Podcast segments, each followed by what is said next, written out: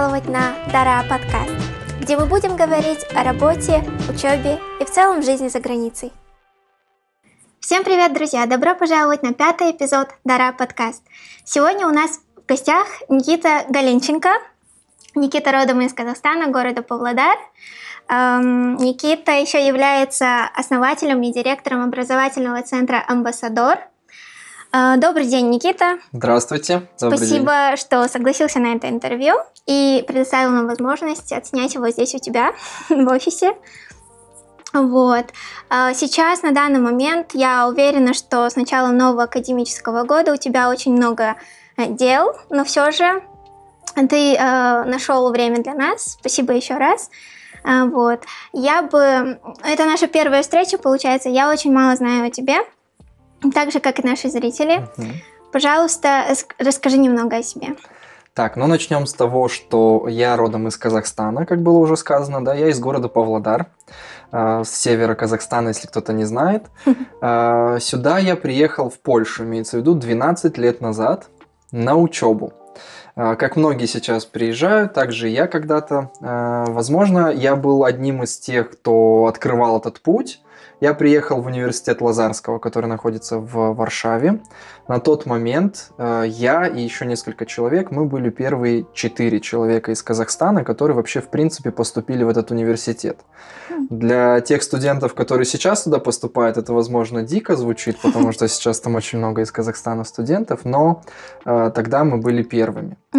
Э, соответственно, приехал я на учебу, ну и после учебы задержался здесь, остался, получил образование и теперь помогаю другим молодым людям приезжать сюда и также обучаться здесь, получать образование. Угу. Ну, это примерно такой э, ввод, да, к тому, угу. что ты приехал, почему ты приехал сюда, в Польшу. Да. Э, это образование, это то, что ты поступил в университеты здесь. А в каких университетах, э, кроме Лазарского, ты здесь обучался? Здесь я обучался в университете Лазарского сначала на бакалавриате, затем я в университете Лазарского опять же закончил магистратуру, также я еще учился на магистратуре в университете Адама Мицкевича, который находится в Познане. Угу. А, ну, благодаря этому я сейчас, опять же, этот опыт могу применить в своей работе. Я могу сравнить уровень обучения в частном университете да, и в государственном. Угу. Потому что, опять же, исходя из моей работы, многие студенты, кандидаты на учебу задумываются, какой университет лучше, частный, государственный. Я это на личном опыте прошел, поэтому могу им рассказать тоже, да, как это все выглядит. Это отлично, то, что у тебя есть опыт и в частном, и в государственном университете. Получается, университет, который находился а, в Познане, он был государственным? Да, это государственный университет, э, который в рейтингах и, в принципе, в то время и на данный момент mm-hmm. находится на стабильном третьем месте. А, и еще в рамках обучения в этом университете я по обмену ездил в Варшавский, да, который также является там регулярно то первым, то вторым. Вот, ну, то есть, э, скажем так, из топ-вузов они считаются как бы популярными и известными. Поэтому я, скажем так, это на себе ощутил, могу что-то об этом рассказать тоже. Угу. Если не секрет, по какой специальности ты закончил? Я обучался, э, основным моим направлением были международные отношения. Э, если говорить о специальности на магистратуре, это была дипломатия. Угу. То есть э, была мысль и мечта когда-то стать дипломатом и работать в этой сфере. Вот, но, э, конечно, международные отношения это такая специальность, в которой, в принципе, я могу сейчас сказать, что моя работа с этим связана. Вот, но это, естественно, не то, что э, представляется, да, что не политик, там, не президент. И в Лазарском еще, когда я выбирал себе магистратуру, я немножечко дошел от того, что э, по той линии, по которой я шел, мне стало интересно изучить что-то другое, поэтому я поступил на юридический факультет. Угу. Э, это было административное право. Ну, конечно, изучал я закон только польский, угу. но тоже мне это во многом здесь помогает сейчас. И угу. опять же в работе, и в принципе в, в жизни, да. Ну, Получается, мы с тобой э, в какой-то степени коллеги, потому что я тоже учусь на международных отношениях, да, последний год магистратуры сейчас, здесь, в Варшавском университете. Да, вот, ну, опять же, я в обмен ездил на Варшавский во время магистратуры, да, на один семестр, соответственно, можно сказать, что, может, мы там за одной партой сидели в разное время просто. Да, это не исключено. Я приехала в, в Польшу в 2016 году, тогда я приехала в город Вроцлав, получается, угу. без э, какой-либо помощи каких-либо агентств, но э, когда я по приезду во Вроцлав, у меня не было никаких э, знакомых там, казахов я имею в виду, угу. или людей из Казахстана. И в 2016 году я как-то приехала в Варшаву просто по делам и услышала, что вот есть такая ассоциация казахов в Варшаве. Но на тот момент у меня были не- некоторые проблемы, с которыми я была занята, и Поэтому у меня не было возможности познакомиться с организаторами и вообще с участниками э, этой ассоциации. Вот. А, ассоциация называется БРС, не так ли? Да, все верно. Угу. Ну, когда она основывалась, э, мысль была такая, что главная, в принципе, мысль того, что все казахстанцы, которые находятся здесь, в Польше, должны держаться вместе, э, должны поддерживать друг друга, помогать друг другу. Когда, в принципе, мы основывали это, это немножко иначе выглядело, потому что здесь, ну, если так сказать, коротко, казахстанцы по всей, в принципе, Польше, не только в Варшаве, друг друга знали. Потому что было не так много человек. Угу. Ну, наверняка было не более ста человек. Э, на тот момент мы практически всех знали, где-то между собой были знакомы. Э, поэтому была мысль что-то такое организовать, чтобы объединить всех, что-то вместе делать, что-то показывать. Еще таким, скажем, вторым моментом, который нас к этому подталкивал, в особенности меня, э, то, когда я приехал на учебу, ну, немножко меня смутило то, что мои однокурсники поляки абсолютно ничего не знают о Казахстане. Mm. Я понимаю, что сейчас ситуация изменилась, прошло много лет, приехало много студентов из Казахстана и уже как бы что-то там рассказывается. Но тот момент Э, разницы между там Казахстаном, Афганистаном, Таджикистаном, ну вообще для них не было. Что-то там какие-то станы и, и как бы неважно было, да? У меня там, мне на всю жизнь это запомнилось, у меня одногруппник поляк спрашивал, Казахстан это город в России? Вот, Ого. то есть до такого доходило, что они в принципе нашу огромную страну не знали. И как бы я еще на волнах патриотизма, любви к стране хотел что-то показать им о стране рассказать. И началось все с того, что в университете э, женщина, которая преподавала польский язык иностранцам, она тоже родом из Казахстана. Угу. И она подкинула, скажем так, идею сделать какое-то мероприятие, на котором мы расскажем о Казахстане. Вот. Это мероприятие мы организовали. Назвали его День Казахстана. Там очень подготовились песни, танцы, еда это все было очень круто, и полякам понравилось. Там, ну, потому что, в принципе, для них это делалось, да, чтобы показать нашу страну. Мы там много чего рассказали о стране, и что их удивило. Хм. Ну и мысль пошла такая, что почему бы этого не делать везде. Угу. Вот. Э, собрались мы в этом здании 12 лет назад. Нет, не 12, да, 12 лет назад я сюда приехал, получается, организацию мы основали 9 лет назад, угу. да? То есть я тогда был на третьем курсе университета, Собрались здесь, была инициативная группа 15 человек, но в принципе практически все из них об этом слышали первый раз. Э, как бы собрали просто по знакомствам, по телефону. Э, вот, был я и еще мой хороший друг Султан, который сейчас вернулся в Казахстан. Султик, привет. Вот. Э, и была такая мысль, что собрать всех, предложить им создание организации, чтобы это все было как-то более-менее структурировано. Ну, приняли, подписали, мы ознакомились с польскими законами, как все сделать, чтобы мы официально это создали. Mm-hmm. Организация создана официально как юридическое лицо согласно mm-hmm. законодательству Польши, да, э, и до сих пор как бы она существует. И мы начали ездить по городам. Mm-hmm. Начали знакомиться со всеми, кто есть из Казахстана, организовывать в разных университетах, э, в разных местах Дни Казахстана. Mm-hmm. А, ну и втянуло немножко. Вот. Э, и получилось так, что все знакомы были, ездили между собой в города, в гости. А, было как бы так, что действительно все держались вместе. Вот. А, потом мероприятия становились немножко масштабнее. Э, думаю, что пиком таким была организация фестиваля казахстанского кино здесь, угу. в Польше. А, фильмы проходили, показывали мы фильмы. Э, я честно не помню, по-моему, это было 6 фильмов. А, при содействии Казахфильма, то есть они нам предоставили права на показ. А, мы показывали в Кракове, в Варшаве, во Вроцлаве и в Познане. Угу. И даже, э, ну, я не знаю, может, фильм достаточно такой не новый. «Подарок Сталину», казахстанское кино, очень интересно. Если кто-то не смотрел, посмотрите. Про времена Второй мировой войны и как в Казахстане принимали беженцев из других стран. Угу. И там в роли есть также поляк, который был сослан в Казахстан. И этого поляка играл реальный поляк. Он является актером Познанского театра. Вот. И мы пригласили его на показ. Он был у нас на показе тоже. То есть это такой был очень знаменательный момент. Соучастие в съемках в этом фильме принимал э, режиссер, очень известный польский Кшиштоф Зануси. Ага. И он открывал наш показ в Варшаве. Ничего Мы себе. его пригласили, он выступал, открывал наш показ. И вот э, поэтому я считаю, что был такой пиковый момент, когда мы действительно там что-то старались, э, ну, крутое организовать. Мгм. А, Тоже таким детищем Барса является а, футбольный турнир, Мгм. который, ну, э, это связано с тем, что я сам как бы футболист, это моя любовь, я играл там в Казахстане очень активно, в молодежной сборной, э, в молодежной команде Полдарского РТШ.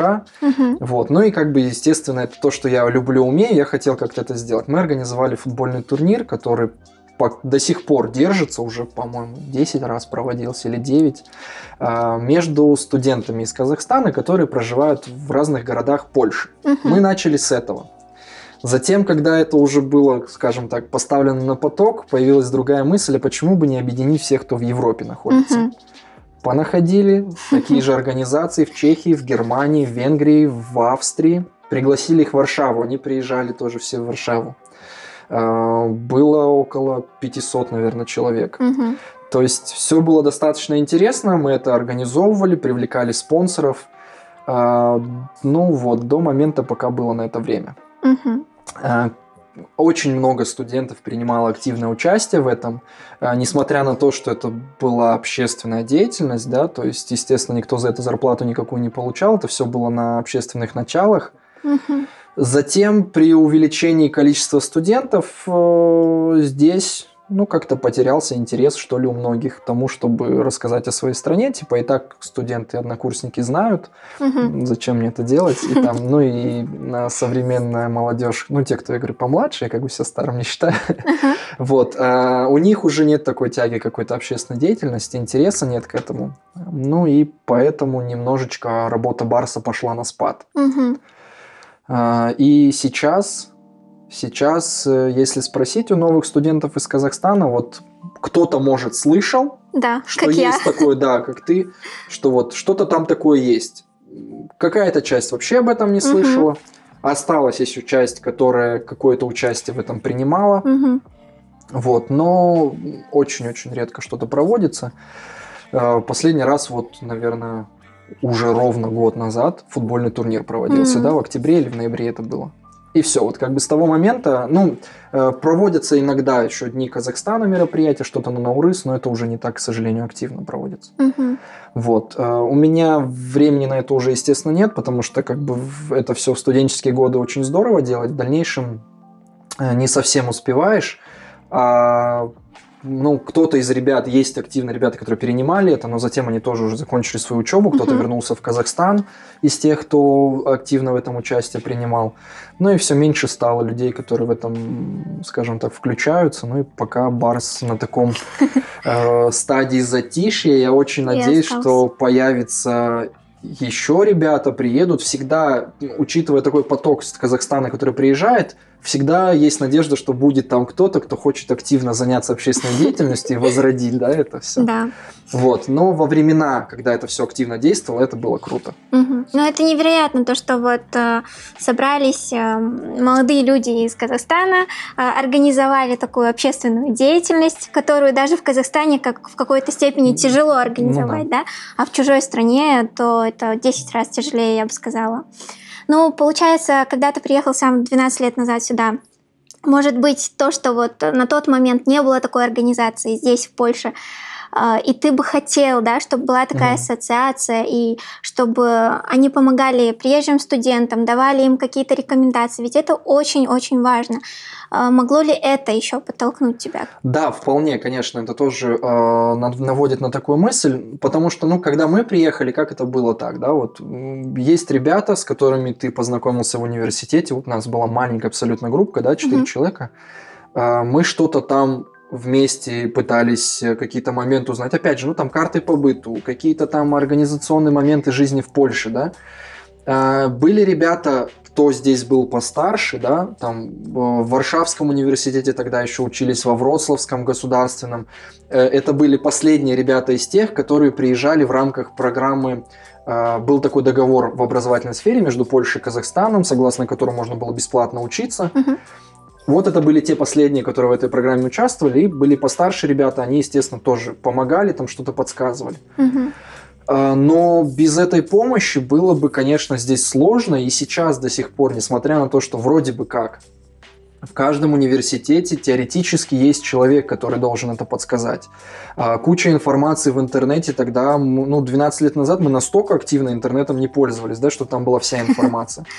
И все равно э, сейчас есть те, кто нуждается в этой помощи. И если бы, допустим, Барс был возрожден так же, как он был действовал раньше, я думаю, что это было бы огромной помощью для всех, кто здесь находится. Однозначно. Да, приехал новый студент, он ничего не знает, где, куда пойти. Элементарно даже оформить проездной билет. Да. С этим как бы, ну, возникают трудности. И должен быть кто-то, кто ему это подскажет. Вот, соответственно, это либо должен э, существовать такой орган, как вот общественная организация, да, БАРС, ну, либо уже я этим занимаюсь в рамках своей профессиональной деятельности, да. Uh-huh, uh-huh. Но получается, когда вы э, организовали это сообщество, э, на каком-то формальном уровне, да, как ты уже упомянул, посольство Казахстана оказывало какую-либо, какую-либо помощь? На тот момент, когда организовывалось э, это все, да, БАРС, я проходил практику в посольстве Польши в угу. Казахстане. А, а, моим, как бы, я был подопечным, скажем так, Маргулана Баймухана, который на тот момент был советником-посланником, потом он вот был сейчас новый посол, он был до него послом здесь в Казахстане, очень замечательный человек, он меня очень многому научил. Я даже всегда говорю, что э, вот пять лет учебы в университете на факультете международных отношений, на тот момент три года было, да, на бакалавриате, и полгода практики с ним, я больше научился, потому что все было там на практике. И он мне показывал э, и помогал советами. То есть какого-то такого прям э, активного участия посольства в этом не было. А, конечно, они были заинтересованы, потому что, в принципе, э, работа со студентами является одним из, э, одной из сфер, которой должен заниматься консульский отдел. Угу. То есть консул как бы является, если так сказать в упрощении, это наш юрист всех граждан из Казахстана, которые здесь проживают, он для всех, для нас, он здесь юрист, да. который как бы решает все наши вопросы. Но учитывая количество студентов здесь, ну он просто физически один человек не в состоянии помочь всем. Угу. Конечно, если есть какая-то организация, он э, и консул, и предыдущие, и нынешние, все они были бы рады, конечно, сотрудничать. И они сотрудничают. И все эти годы мы всегда с посольством сотрудничали в плане того, что э, они принимали участие в наших угу. мероприятиях.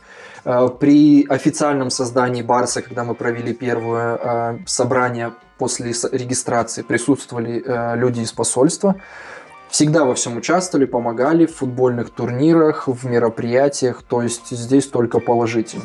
Но возник такой момент, и я не знаю, откуда он вообще такой взялся, негатив в плане того, что организацию начали называть пропосольской.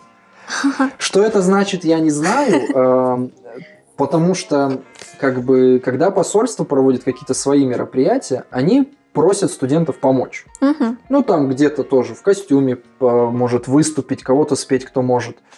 А, почему-то это воспринимается как то, что их заставляют. И, соответственно, ну, где-то там ходят слухи, и появляются какие-то студенты, которые говорят, что Барс – это пропосольская организация. Э, вот. Может быть, это из нашего менталитета следует. То, что не могут принять то, что есть какая-то независимая организация, которая действует э, независимо от своих властей, там каких-то, и даже если так посмотреть, со взрослой профессиональной точки зрения, ПАРС – это юридическое лицо, зарегистрировано согласно польскому законодательству, соответственно, посольство Польши, посольство Казахстана в Польше не имеет никакого отношения к организации. Вот. То есть мы можем только сотрудничать, что мы, в принципе, и делаем. Вот, и, но чтобы такое было, что мы выполняем поручение посольства, такого не было и нет, и не будет. Угу. Ну, это очень интересно, потому что э, я думаю, что, ну, получается, студентов очень много, и участников э, этой ассоциации тоже очень много да. было, те, кто слышали об этом. Э, и у всех есть разные мнения, да, как бы, и как бы это не, это не, предотвр... не предотвратишь. Да, и есть еще один такой момент, э, почему может, можно встретиться с каким-то негативом касательно организации. Как я говорил, что с какое-то время, да, вот когда там начала спадать активность организации, все, mm-hmm. что начало проводиться, если проводилось, это делалось в Варшаве. Mm-hmm.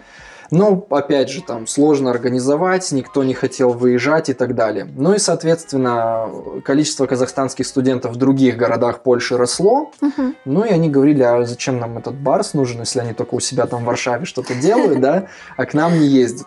Э, в первую очередь это поступало из Жешева, потому что это город, в котором э, очень быстро росло количество студентов из Казахстана. Они там даже, насколько я знаю, ребята в Жешеве там что-то свое организовали. Mm. Вот, но насколько это работает, честно говоря, не знаю.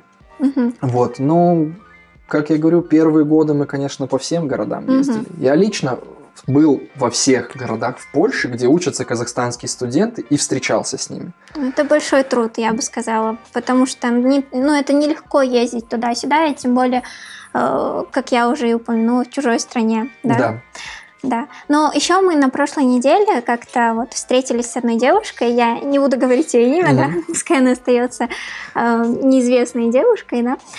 А, получается, она мне сказала то, что вот э, когда э, была эта ассоциация еще была активна, э, у вас были такие драматичные, эпичные президентские выборы. И то, что там были очень интересные истории, связанные с этим. Получается, в этой организации была какая-то иерархия, да? Да, ну, всегда люди, ребята, которые занимались организацией, не всегда, неправда. А, были временами такие ребята, которые э, слишком серьезно воспринимали это. В плане того, что если, опять же, мы говорим о юридической составляющей, с момента основания до сегодняшнего дня документально я являюсь э, председателем. Да, по-польски, по законодательству, если перевести на русский язык, это председатель организации uh-huh. общественной. Я им являюсь от основания до настоящего момента. При этом э, в тот период, когда уже я ну, меньше принимал в этом участие, э, и нужно было привлекать молодых студентов, у которых больше активности, интереса mm-hmm. и так далее, э, было придумано что-то такое, как выборы исполняющего обязанности, исполняющего директора, mm-hmm. как, как угодно это можно назвать. Это почему-то быстро переросло в название президент. Вот, видимо, все мечтают получить должность президента.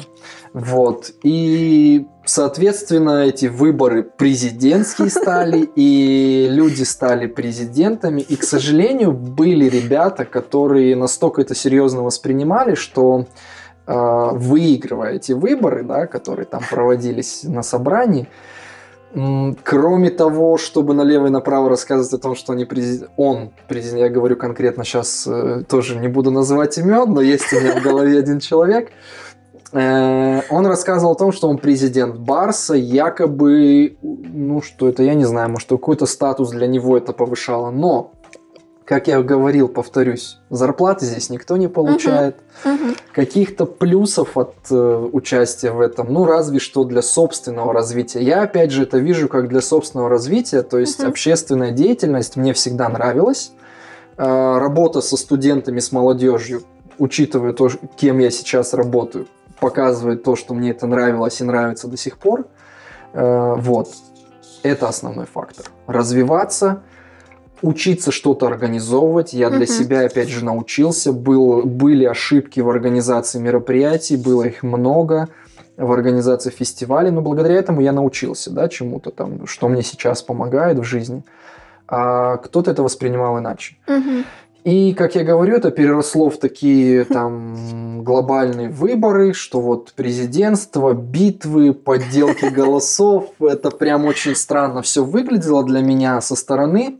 Э, время от времени я, конечно, пытался как-то в это включаться, объяснять угу. ребятам, но когда э, начинаешь им объяснять о том, что э, они там не президенты и не какие-то там высокопоставленные лица, что это общественная деятельность и в принципе все на равных, немножко опять их как бы пыл и желание угасало. Мгм. Последнее, что мы пытались сделать год назад, собирались э, с ребятами, которые здесь уже не первый год, Мгм. а, и те, которые в той или иной степени принимали участие в работе организации, даже не один год, мы собрались и решили, что, скорее всего, нужно от этого президентства уходить, чтобы этого больше нигде не звучало никогда, потому Мгм. что именно вот из-за этого президентства и то, как себя представляли некоторые ребята, которые эту должность занимали, опять же появилась группа людей, которые не хотели бы принимать участие в Барсе именно из-за этого. Мгм. Вот. А, Мы подумали, что лучше это сделать в форме совета. Мгм. То есть есть группа людей, которые совместно это все обсуждают, мероприятия и так далее. Все это неплохо начиналось, но потом началась эпидемия, и, и опять же никаких организаций, ничего не, про- не Сейчас, произошло. э, я бы сказала, это очень тяжело что-то, что-либо организовать и вообще куда-либо пойти и собрать какое-то определенное количество людей, да. Но после того, как Борис пошел на спад, а, во что, а, во что превратился этот моментум для тебя, да? Я имею в виду твой э, собственный основной ам, образовательный центр. Мгм. а, амбассадор. Ам, В каком году он был основан? И я имею в виду, он был основан в то же время, как и Борис, Мгм. или до этого, или как-то после этого? Когда это А, произошло? Получается, э, организация Барс была в 2011 году основана. Э, В принципе, когда организовывался амбассадор, э, Барс еще достаточно активно действовал. В принципе, только два года прошло, потому что первое начало амбассадора появилось в 2013 году.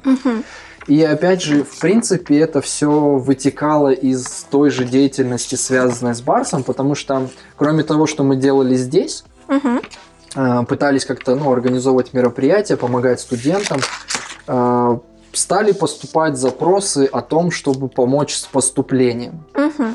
Вот. э, И изначально это все было на каких-то, ну, на бесплатных основах, да, то есть это все помогалось в рамках деятельности, да. Но затем э, как бы сарафанное радио, ну как работает, да, то есть одному помог, он сказал двум друзьям, двое других обратились, и э, количество обращений стало увеличиваться, соответственно, э, объем работы стал увеличиваться. Мгм. И, в принципе, ну, здесь действует такое правило в мире, в принципе, везде, что каждая работа должна вознаграждаться, да?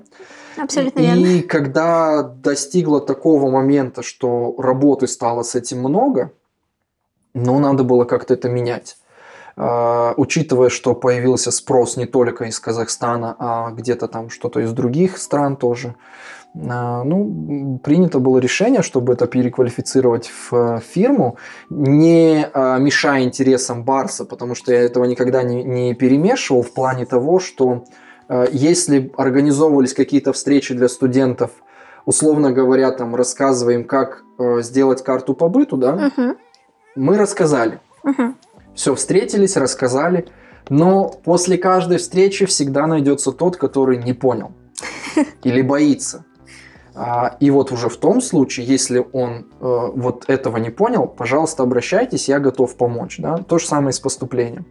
Вот. Э, В принципе, даже в рамках Барса я какую-то свою деятельность амбассадора никогда старался там не рекламировать, не показывать, хотя, в принципе, это один из каналов, который я мог использовать. Конечно. Но как-то, не знаю, совесть не позволяла. Я достаточно редко это делал и не особо охотно, потому что, опять же, не хотелось, чтобы потом в дальнейшем это ассоциировалось с тем, что вот я беру и как бы там это в свою выгоду.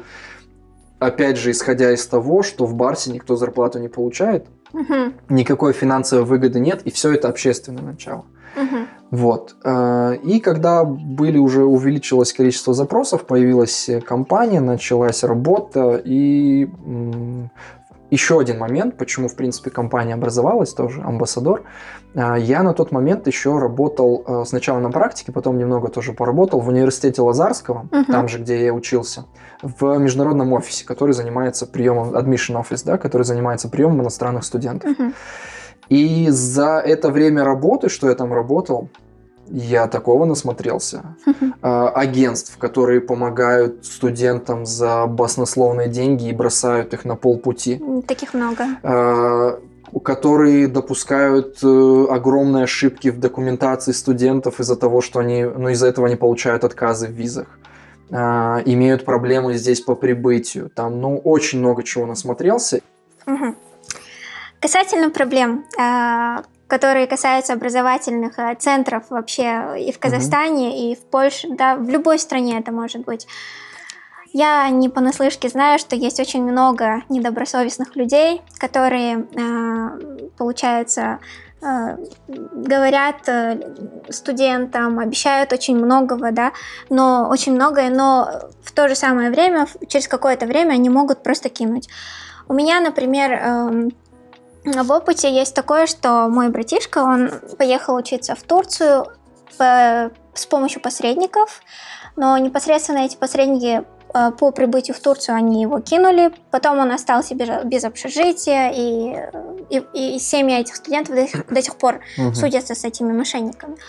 У меня такой вопрос, как э, избежать таких ловушек, как избежать таких эм, образовательных центров, потому что их очень много в Казахстане, вот и в Астане, и в Караганде, и в Алмате, да. они могут просто исчезнуть через какое-то время.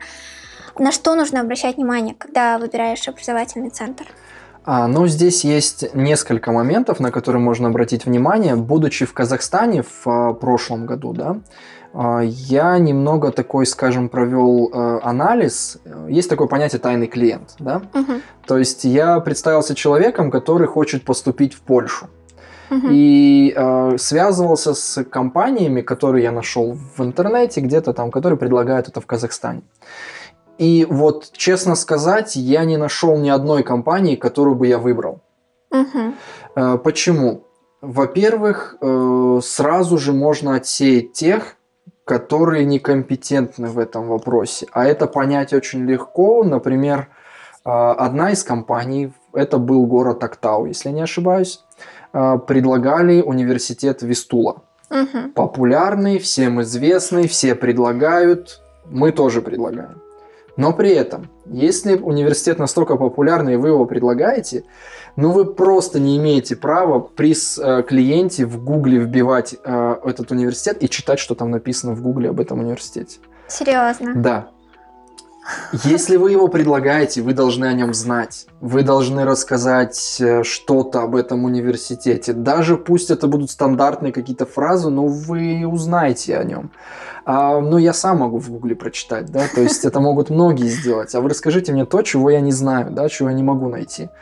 А, какие-то интересные там зацепки, фишки, почему надо не обращать внимания там на негативные комментарии, uh-huh. да, в интернете или что-то такое, почему на что обратить внимание. Сразу отсеивается такой слой организаций, которые некомпетентны, потому uh-huh. что они в принципе сами не разбираются в том, что они предлагают. Есть компании, которые у себя в предложении натолкают там 20 стран, а, и потом просто по факту сами это ищут. Типа, попадется клиент, замечательно, мы там что-нибудь найдем. Uh-huh. Это один такой момент. Второй это, конечно же, то, чем пользуются люди испокон веков. Это отзывы, сарафанное радио, где-то у кого-то спросить, как это все прошло и так далее. А, мы тоже всегда стараемся наших студентов попросить оставить какой-то отзыв. Угу. Пусть там на сайте, в Инстаграме, где-то, да. А, у нас самая активная сейчас платформа это Инстаграм. Мы угу. все делаем через него. И последний вот как бы и причем это началось началось в прошлом году, да, мы начали активно использовать Инстаграм. До этого как-то, ну, там сайт, поиск, Google и так далее. И я сейчас вижу плоды, потому что люди обращаются, потому что они увидели в Инстаграме, какие-то старые истории, что-то, какие-то отзывы, что-то. Uh-huh. Это работающая платформа, в которой люди смотрят реальные отзывы. Uh-huh. Вот мы выложили человека, да, он там сфотографировал, допустим, себя. Uh-huh. Они могут к нему зайти и спросить. И из того, что нам говорят наши студенты, если мы кого-то выкладываем, то в этот день он может получить 30-40 сообщений о том, что стоит ли доверять этой компании, а действительно ли вы в Польше, вы через них поступали и так далее. То есть это работает. И если у компании этого нет, ну, значит, это какие-то может вызвать сомнения. А, конечно, я понимаю, что в Казахстане до сих пор огромное количество компаний, которые даже сайта своего не имеют. Ну, таких тоже достаточно. Ну, просто тогда смотреть на человека, насколько он э, разбирается в этой теме. Каждая более-менее, скажем так, уважающаяся компания должна хотя бы один раз посетить университет, который они предлагают. А, когда мы открывали направление Литвы и Латвии, прежде чем это предложить, мы поехали в те университеты, сами их посмотрели, провели э, экскурсии для нас, мы все осмотрели, совсем ознакомились, и только потом мы начали это предлагать. Потому что мы знаем, что мы предлагаем, мы видели это, мы вот своими глазами там потрогали, посмотрели. Мгм. Тогда это организация, компания, которой можно верить. Мгм. Конечно, тоже, да, э, слышали не раз, видели, слышали, нам писали, что да я таких отзывов могу там наштамповать. Типа весь интернет могу завалить отзывами о вашей компании. Конечно, это каждый может, да, тоже там подделать, что-то заказать, но тут уже, наверное, интуиция какая-то. В Инстаграме, я думаю, этого не подделаешь. Мгм. Ну, как можно подделать человека, который фоткается возле университета, в который он поступил, да, неделю назад у него фотографии там из Казахстана. Да, но это очень такое нечеловечное отношение к людям, я думаю, потому что многие туда вкладывают деньги, многие там годами мечтают поступить, пытаются там сделать для себя будущее получше, да, и поехать за границу, например. Ну, это просто такое отношение. Но я надеюсь, таких людей будет все меньше. Я просто Да. надеюсь, человечески надеюсь на это, да. Вот. А, Касательно э, твоего образовательного центра, что входит э, в пакет услуг? Образовательный центр. «Амбассадор». Мы предлагаем разные пакеты услуг. У нас есть э, четыре пакета, из которых три такие активные, четвертый мы там позже могу сказать. А, Основное, что мы помогаем, да, это поступить в университет. Мгм. То есть подготовить необходимый пакет документов. Во-первых, выбрать университет, Мгм. да. То есть мы общаемся с клиентом о том, что ему интересно, э, какие-то исходные данные узнаем. Э, Из-за того, что мы в основном работаем онлайн, вот действительно последнее время мы привыкли, и вот эта эпидемия никаким образом не коснулась, потому что мы и так работали основное количество времени онлайн. Э, И к этому уже привыкли, и поэтому и к сомнениям там со стороны родителей тоже к ним уже как бы нормально относимся. Мы понимаем всех родителей, которые сомневаются. Я бы тоже сомневался, э, сразу скажу, поэтому максимально стараюсь как-то эти сомнения развеять. И мы помогаем выбрать университет. Когда мы ведем переписку, собеседование, разговор с каким-то из кандидатов, мы тоже частенько сталкиваемся с таким моментом, что человек пишет, сколько стоит? А что стоит? Начинаешь узнавать у него какие-то базовые информации о том, ну, откуда он, где он учится, сколько ему там осталось, какие знания языка.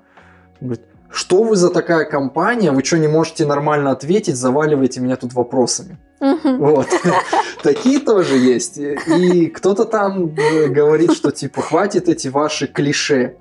Вот. Но не узнав исходных каких-то данных, мы не можем предложить качественно что-то хорошее, действительно, да? Потому что мы должны опираться на том, какой бюджет у человека, откуда он, какие у него навыки, да, Мгм. чтобы что-то хорошее предложить. Соответственно, мы выбираем университет, мы помогаем с поступлением в этот университет.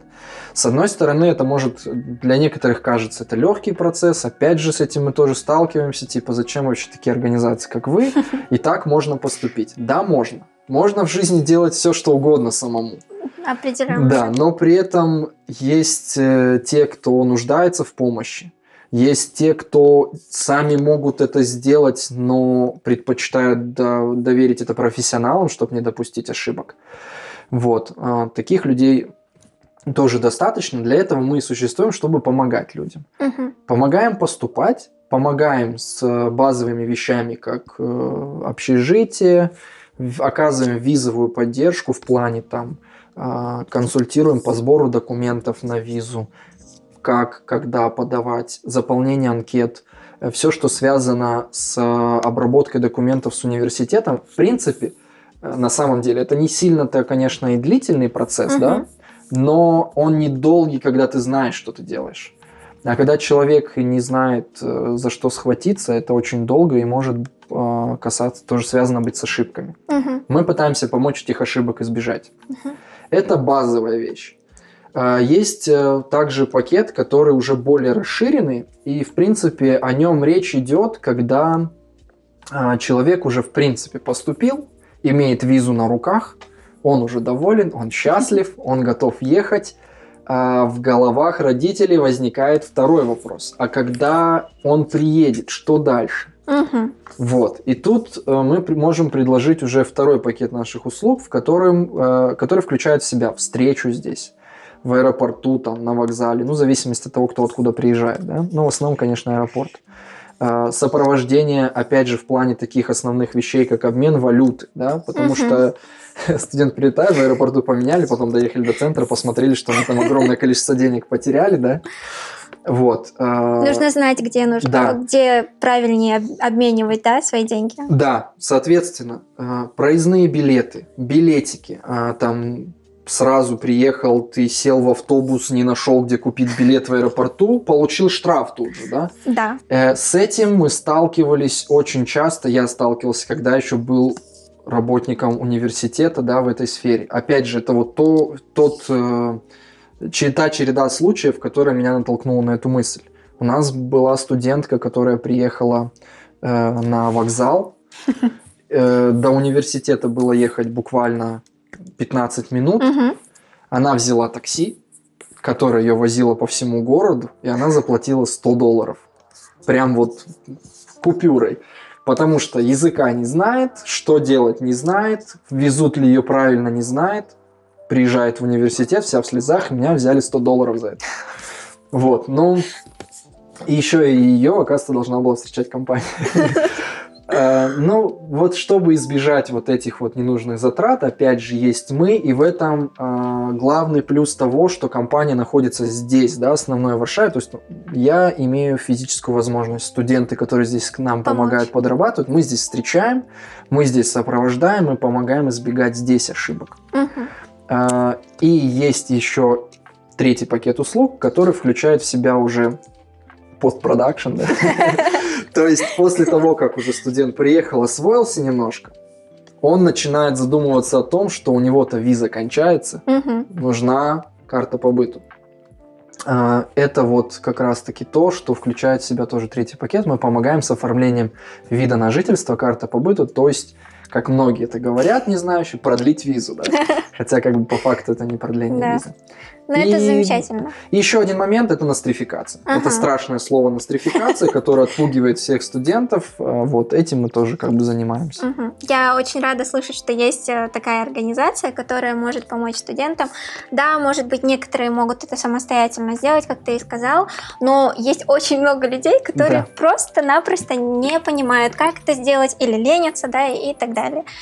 А, окей. Э, Еще вот один вопрос касательно угу. обучения э, в Польше. Какие самые главные, самые важные пять критерий ты бы перечислил для того, чтобы поступить в университет в Польше? Например, когда я поступала в Турцию, я еще училась в Турции угу. два года, э, мне нужно было подать вот IELTS, получается, SAT, мотивационное письмо и два рекомендательных письма. Угу. Это был такой, так скажем, пакет документов, который мне нужно было отправить в университет.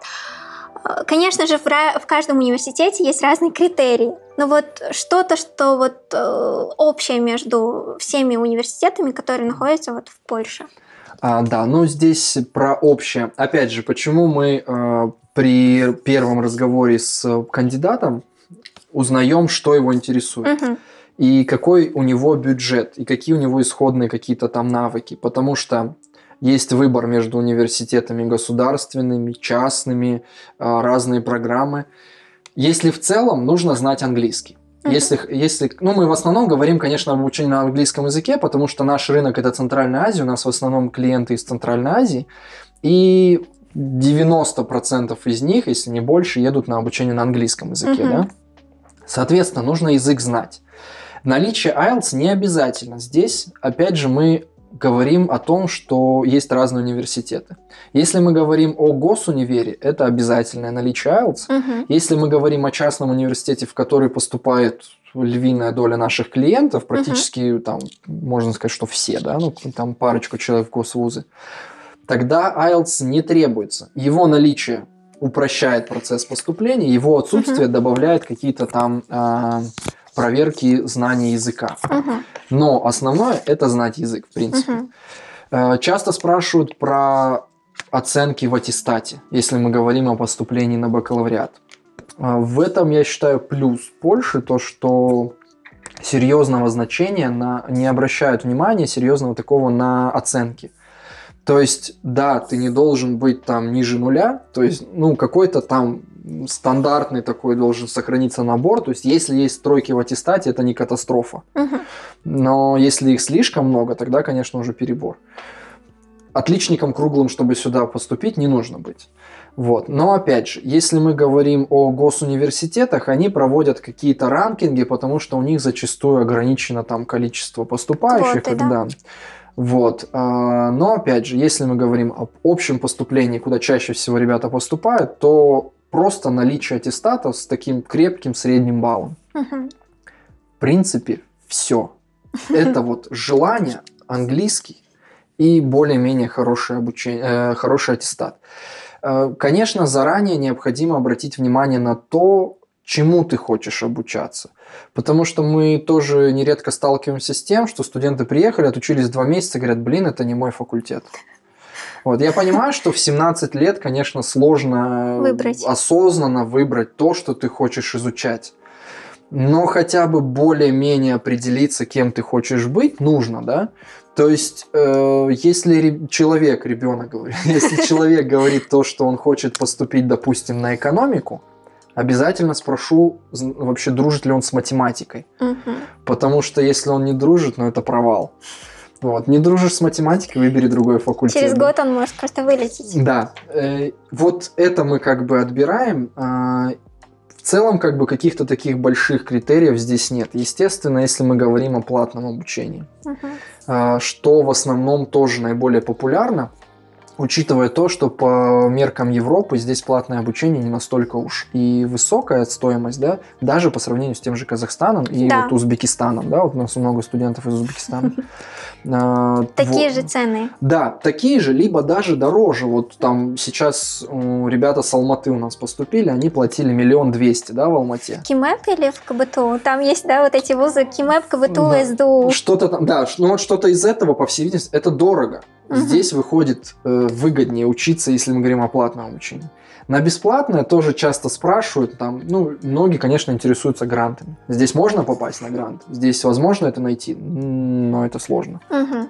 Это достаточно сложно, это действительно надо уже тогда иметь э, хороший такой бэкграунд с портфолио, э, какими-то там достижения, да, тогда ты, конечно, пробьешься на бесплатное, но это сложно. Если говорить, например, опять же, на моем личном опыте, а, бакалавриат я учился на платной основе, магистратура в Адам Мицкевича у меня была на бесплатной основе, но при этом я сдавал вступительный экзамен и ждал оглашения результатов, чтобы по рейтингу войти в количество людей, которые поступают. Мгм. И э, тоже до того, как выбрать тот университет, я это сделал в Варшавском, и я не прошел. Мгм. На 30 мест было 140 с лишним человек. Мгм. Вот. Э, Соответственно, это можно, но если сильно постараться. Мгм. Хорошо.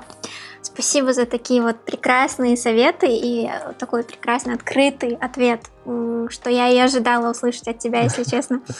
А В заключительной части я бы хотела затронуть тему социально-демографических проблем в Польше. На Мгм. данный момент э, средний возраст вообще по всей Европе, он, э, получается, увеличивается, да. Поэтому многие рабочие места сейчас э, заняты именно мигрантами, теми Мгм. людьми, которые приехали с разных э, стран СНГ, ну или э, даже из разных стран Европы, да. Мгм. Как ты думаешь, вот по сравнению, ты уже здесь 12 лет, по сравнению с тем, что, ну, там, не знаю, 2010 годом, или даже вот с 2016 я приехала и сейчас вижу, это очень, э, как сказать, эм, ясно, э, то, что сейчас здесь иностранцев стало намного больше. Когда ты заходишь вот в трамвай, ты можешь увидеть больше национальностей, людей, которые говорят на английском Мгм. языке. И, в принципе, в Польше э, достаточно знать английский язык. Ну вот как ты думаешь, э, иностранцев стало больше? А, Безусловно, иностранцев стало больше. Если мы, допустим, поговорим о моем первом году пребывания в Польше, без польского языка здесь и шага ступить нельзя было. На английском не говорил абсолютно никто. Ты Мгм. мог прям вот единичный случай, когда ты попадешь на человека, который тебе поможет на английском, особенно если это какие-то там госучреждения, да? Мгм. Нужен был польский язык. Притом количество иностранцев было настолько маленькое, что ну, встретить было сложно, и ты был рад встрече с каждым иностранцем. Ну, действительно, ты видишь, там люди говорят на русском, и ты подходишь и спрашиваешь, откуда они, потому что, ну, тебе интересно, как бы, ну, ничего себе, тут есть люди, как бы, из твоих стран, да. Я уже не говорю о том, что если ты кого-то из Казахстана встретил, то там вообще сразу братская любовь просыпается, да. Вот. э, Это такой интересный момент был тоже, когда в сравнительном опыте э, позналась с Чехией, да, когда впервые был в Праге, э, встретил, мы были с другом тоже как раз-таки с Казахстана, которым мы здесь учились. Мы поехали в Прагу и встретили ребят из Казахстана на улице. Ну, естественно, мы же видим, что это наши, да. Мы подошли к ним, типа, о, привет, ребят, мы из Казахстана. Такие, чё? И пошли дальше. То есть для нас, которые в Варшаве, там, в Польше были рады увидеть каждого человека из Казахстана, было немножко дико, что у них как бы такая реакция, ну и ладно. А их там уже на тот момент было много. В принципе, сейчас, я думаю, в, Каз- в Польше, наверное, примерно так выглядит, да, что типа ты никого не удивишь тем, что есть кто-то из Казахстана. А в 2008 было мало людей, иностранцев, э, поэтому а, Ну, я даже застал момент, когда здесь еще существовали скинхеды. Ого. Вот. а, Но это был как раз-таки там последние какие-то года их существования. А, Сейчас они тоже есть, но они есть в подполье, и никто никогда, я думаю, здесь с ними не столкнется и не сталкивался, потому что уже не, не то, да, что было когда-то. Поэтому там родители не переживайте, здесь нет скинхедов. Вот. А сейчас, то, что ви- вижу я сейчас, особенно если учесть тот момент, что я э, в Польшу вернулся спустя какое-то время, я ее покидал на два года. А, И когда я вернулся, меня тоже немножко удивила ситуация в плане того, что даже там банкомат было там польский, английский выбор, да, сейчас Мгм. еще есть украинский обязательно. Да. Вот, где-то что-то, какие-то надписи дублируются на украинском тоже. А, Количество русской и украинской речи вокруг. Это немножко... э, сначала первое время было так, что типа хотелось, блин, я был первый, да? Что вы тут понаехали? Я как уже местный, да? Тут такой, понаехали. Я тоже так тут». говорю, хотя я в 16-м приехала. Вот, да, а я еще раньше, да, насколько. Э, И это сильно изменилось. Но это и как бы большой плюс в плане того, что, Мгм. опять же, адаптация вновь приехавших студентов. Ты приходишь в продуктовый магазин, и большая вероятность, что на кассе будет кто-то из Украины, да? Мгм. А, то есть ты можешь свою проблему решить на русском. А, на английском языке, если ты им владеешь, если не первый, то второй человек тебе поможет. Соответственно, это как бы в плюс идет. И количество иностранцев действительно здесь очень-очень-очень сильно выросло. Мгм, мгм. Понятно. Ну, получается, сейчас э, вообще студентам, э, я бы сказала, даже легче в какой-то степени вообще приехать сюда и начать здесь учиться, работать, и работы много, да, на, именно на Да. английском языке ты можешь даже устроиться, если ты владеешь языком, а затем со временем ты можешь научиться польскому, да. Да, абсолютно. Мгм. Спасибо за, столь за столь приятный разговор и уделенное время. А, Я желаю процветания твоему образовательному центру «Амбассадор». Спасибо. Я надеюсь, что а, таких молодых людей с а, Казахстана будет все больше и больше. Я очень рада видеть, вот как наши казахстанцы, да, а, вот делают дела и помогают людям за границей и строят свой бизнес и продолжая в том же духе. Я Спасибо. реально желаю этого. И я тоже надеюсь, что ваше дело будет процветать, потому что я смотрел, и это круто. Спасибо большое, спасибо большое. Спасибо. Спасибо. 呵 呵